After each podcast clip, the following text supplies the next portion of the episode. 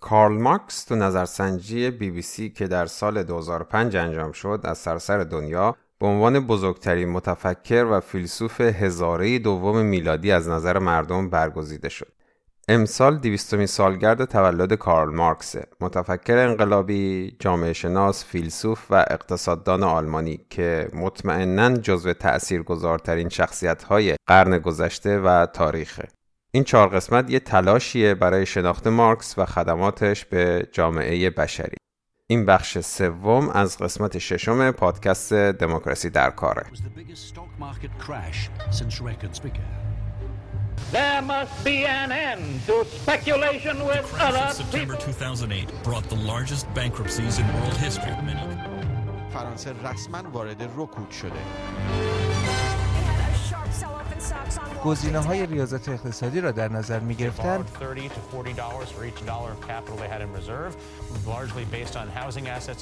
سقوط بازارهای اروپا بود.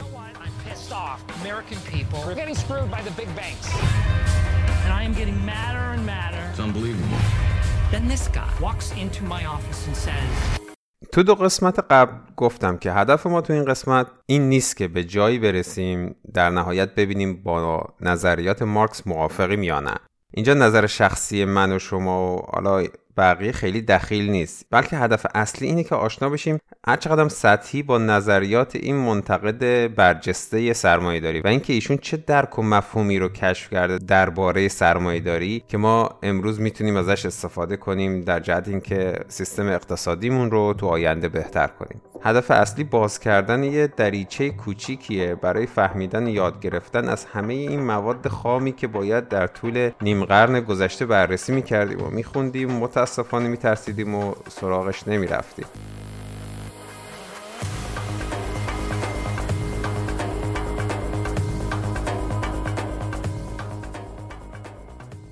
خب قسمت قبل جایی تموم شد که داشتیم تئوری پایه‌ای اقتصادی مارکس رو می‌گفتیم که چطور سرمایهداری به عنوان سیستم اقتصادی دقیقا همون ساختار سیستم های قبلی رو باز تولید می‌کنه که گفتیم توده مردم مازاد رو تولید می‌کنن و در دست جماعت اقلیتی قرار میدن که اونا تصمیم می‌گیرن با اون چه کار کنن و جنبش های منجر به سرمایهداری این ساختار رو تغییر نداده.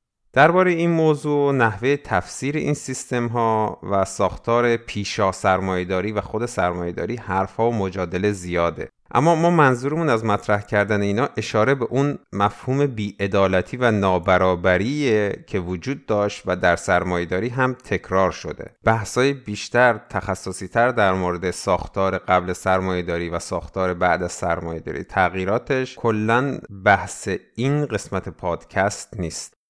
اینجا سوالی که می‌خوایم مطرح کنیم و جواب بدیم اینه.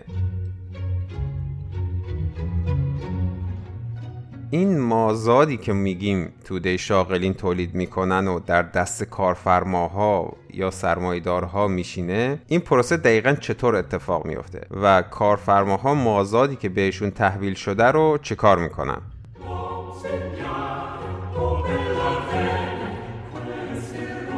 این مازاد می‌تونه شکلهای مختلفی داشته باشه. اما نزدیکترین و ملموسترین کلمه که ما داریم که این ایده رو بفهمونه همین کلمه سوده پرافیت هر کسب و کاری یه جوره شامل جمع درآمدیه که از فروش محصول کار انسانی به دست اومده و این درآمد بیشتر از هزینه که برای تولید محصول شده. این ریاضی خیلی پایه‌ایه دیگه. یعنی سود چیزیه که تو دست کارفرما باقی میمونه بعد از جمع کردن درآمد و دادن هزینه کار انسانی و مواد اولیه.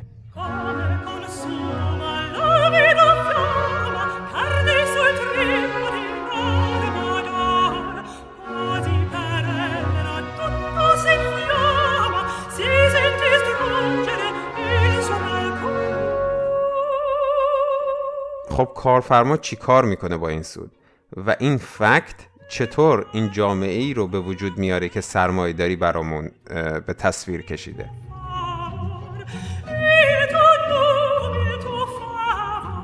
اینجا من چند تا مثال میگم و شما مطمئنا می‌تونید بعدش این رو به جاهای دیگه تعمین بدید.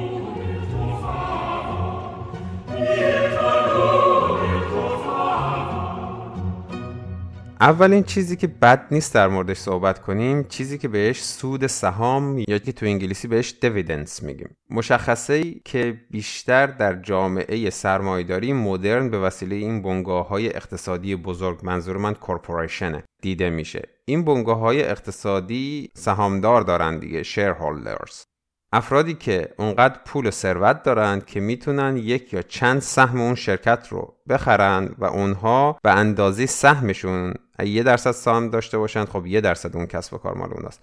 به اندازه سهمشون مالک اون کارخونه یا صنعت یا کسب و کارن. تو خیلی از بنگاه اقتصادی قسمتی از مازاد توضیح میشه بین سهامدارا. به این میگیم سود سهام. خب حالا بیاین کلاهمون رو قاضی کنیم. چه کاری چه خدمتی توسط کسی که صاحب اون سهمه انجام شده تو شرکت که به تولید اون مازاد و اون سود سهام کمک کرده باشه؟ هیچی صفر. سهامدارا که اونجا نبودن اصلا خبر ندارن چه اتفاقی تو شرکت میفته. یک دقیقه هم تو محیط کار نبودن. در معرض خطرهای فیزیکی و محیطی فضای کار هم نبودن. شما می‌دیدین این خطرهای فیزیکی و محیطی تو فضای کار ایران قسمت مهمی از کاره. شما در خطرید که دارید اون مازاد رو تولید می‌کنید. ولی اونا سهامدارا قسمتی از مازادی که بقیه تولید کردن رو برداشتن بدون اینکه حتی اون محل رو دیده باشن. سالانه یه بار دو بار سه بار چهار بار اون چک سود سهام رو دریافت می‌کنن.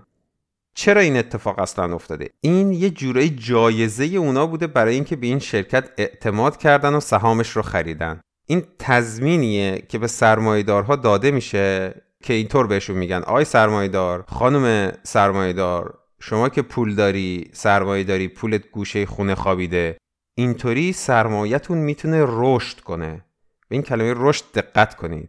وقتی اینطوری میگن رشد کنه یعنی این معنی رو میرسونه که بکاریمشون تو زمین رشد کنه از شاخاش پول بیشتری تولید بشه. خب سرمایه که اینطور نیست.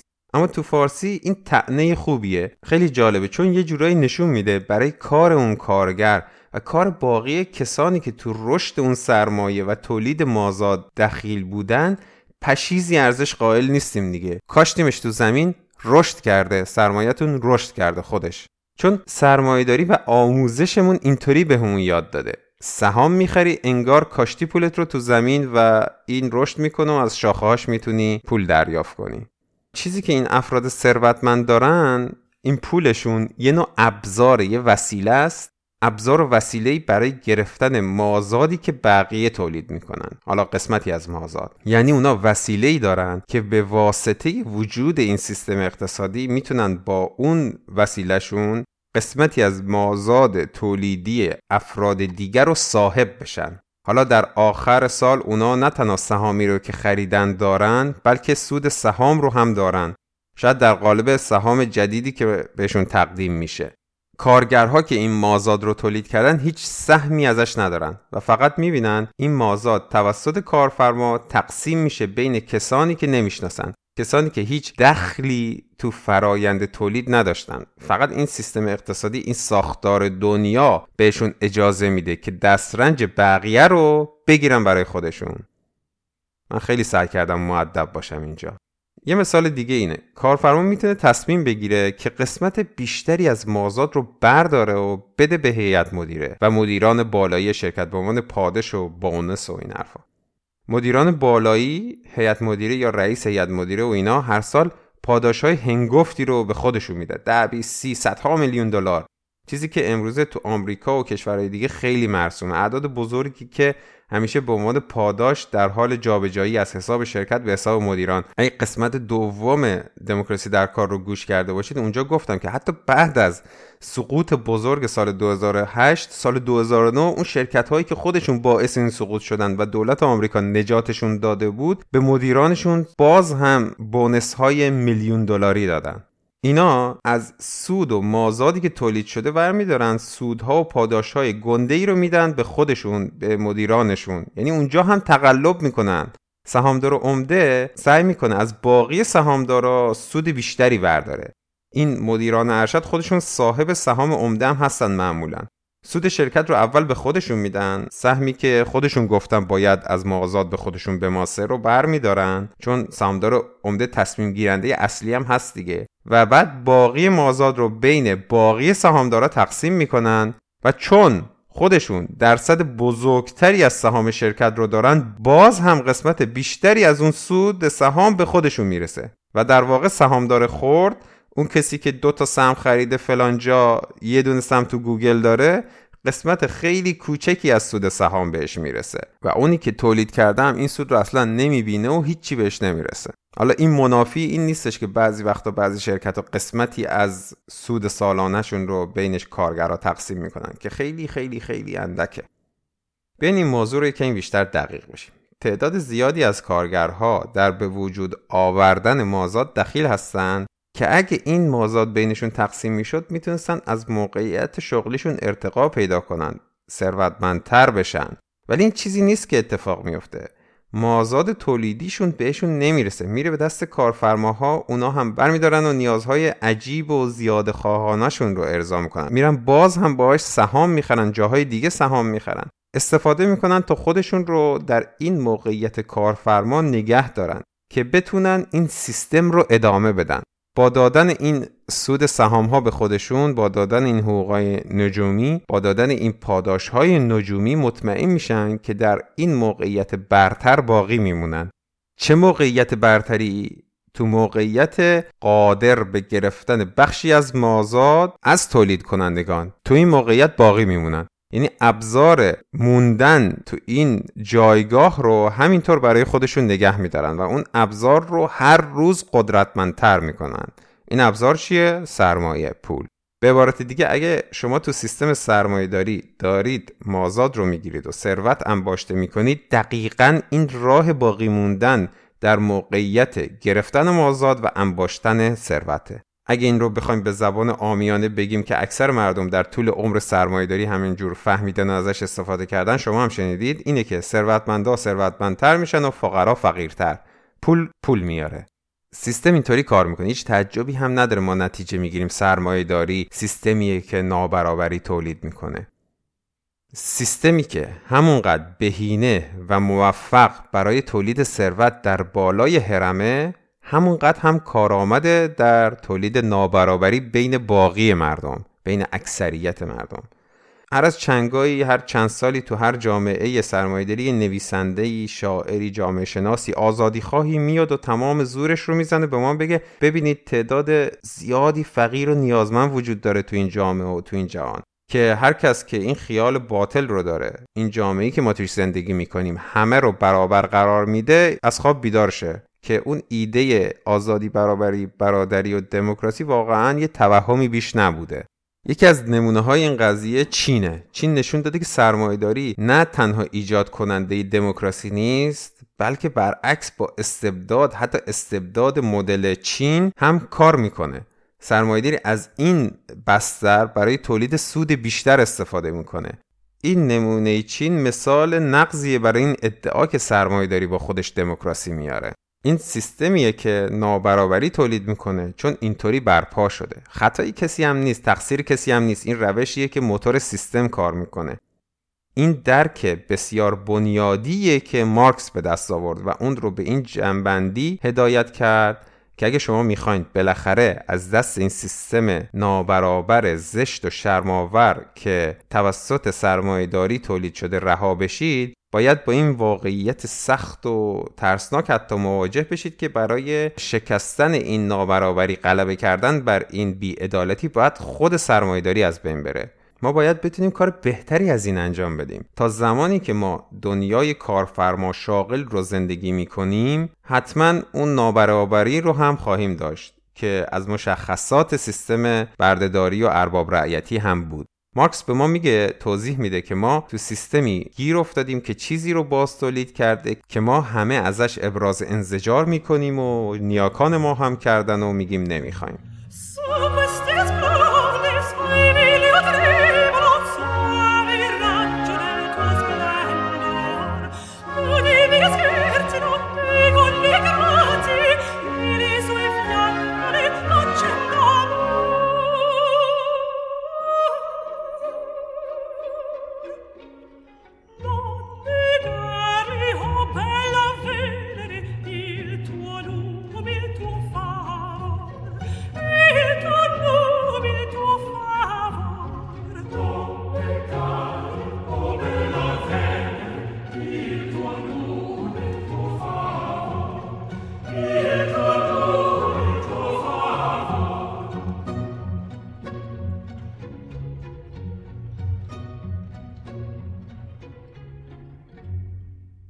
مارکس همچنین تلاش کرده تا یه ویژگی دیگه سرمایهداری رو برامون مشخص کنه. بعضیا میگن از استادش فیلسوف بزرگ آلمانی هگل یاد گرفته. حالا ما کاری نداریم به این چون سر این بحث ها هست. می‌خوایم بگیم سیستم سرمایهداری خود متناقضه. منظورمون تناقضی نیست که تو منطق ازش گفته میشه. همون تناقض به معنی روزمره. همونی که الان تو ذهن شما با شنیدن این کلمه اومد.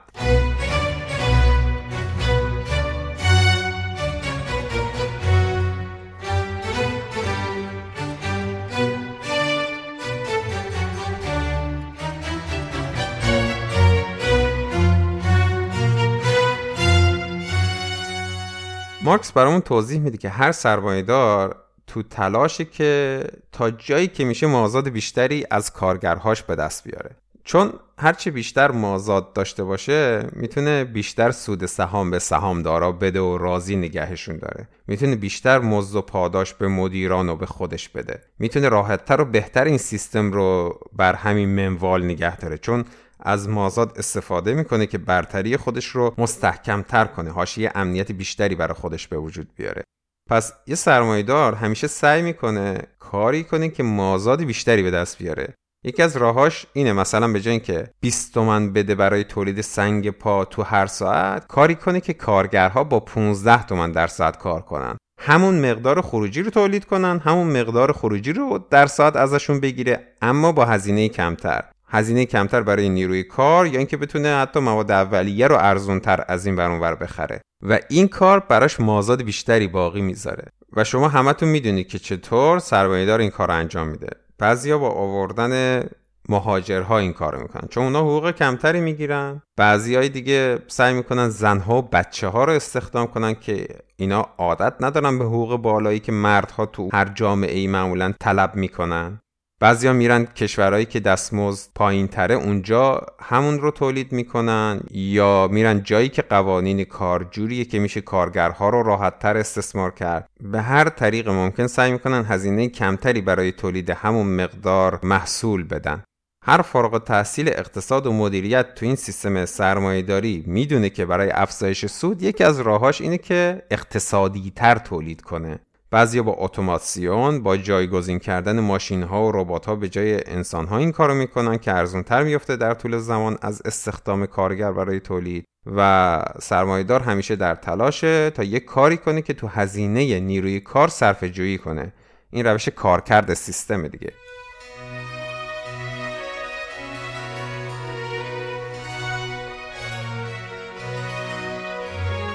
اینجا مارکس یه پوزخندی می‌زنه و میگه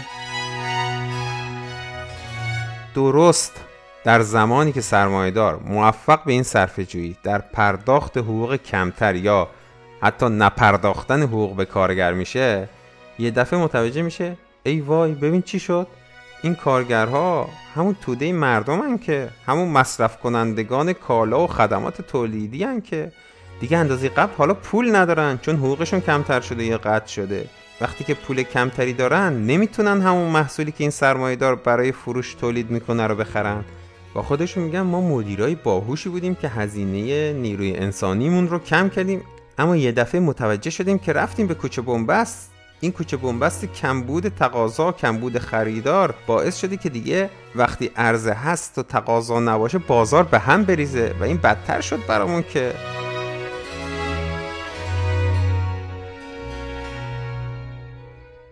این تناقض سیستمه. دقیقا همون منطقی که به سرمایهدار توسط سیستم تحمیل شده موفقیتش رو تو این بازار تضعیف می‌کنه.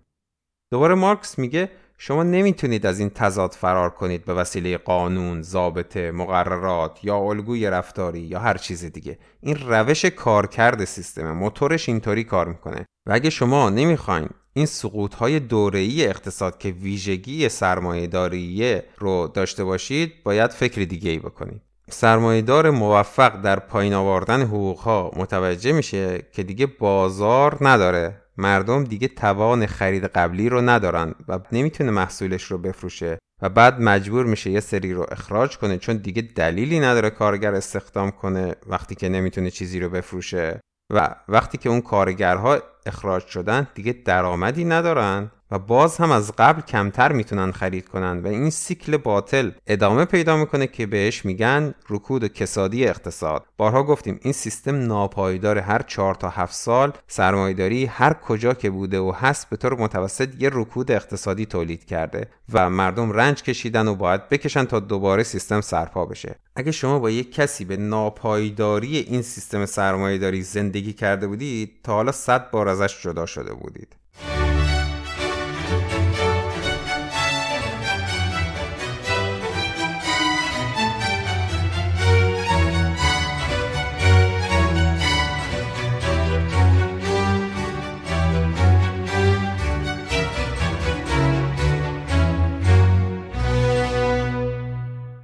در نهایت نکته ای که مارکس میگه اینه لپ کلام اینه. سرمایهداری سیستمیه که نابرابری رو تولید و باز تولید می‌کنه. و فقط به همین دوتا دلیلی که من گفتم بالا همین دوتا دلیل کافیه که ما فلسفه وجودی سرمایهداری رو زیر سوال ببریم و به چالش بکشونیم. که چرا؟ ما باید سیستمی رو قبول کنیم که اینجوری کار می‌کنه. ما می‌تونستیم و باید حتی مارکس میگه از سرمایهداری عبور می کردیم و متوجه این تضادها، ناکافی بودنها و بیعدالتی ها در اون می شدیم. نه اینکه ایده اولیه آزادی، برابری، برادری و دموکراسی مشکل داشت. اصلا و ابدا این بهترین ایده ای بوده که بشر داشته.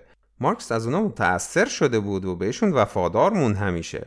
اما چیزی که درباره ایشون قابل توجهه اینه که تونست درون سرمایهداری دقیقا همون موانعی که از رسیدن به اون ایده ها و اهداف جلوگیری می‌کنن رو تشخیص بده و معلوم کنه و بشه منتقد این سیستم بعد تعلیف کنه و به ما هم اونا رو نشون بده که ما بفهمیم موانع چیان ما بفهمیم چه تغییراتی لازمه که لحاظ بشه برای اینکه ما رو از نابرابری و ناپایداری تحمیلی که این سیستم نمی‌تونه ازش فرار کنه رها کنه.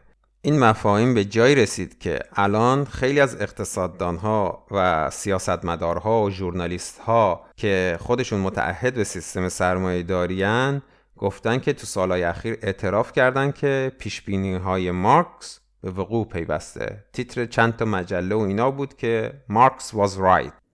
تو قسمت بعدی به اون تغییراتی که مارکس اشاره کرده که شاید بتونن ما رو از این ورطه سقوط نجات بدن می‌پردازیم و دربارهش بیشتر صحبت می‌کنیم.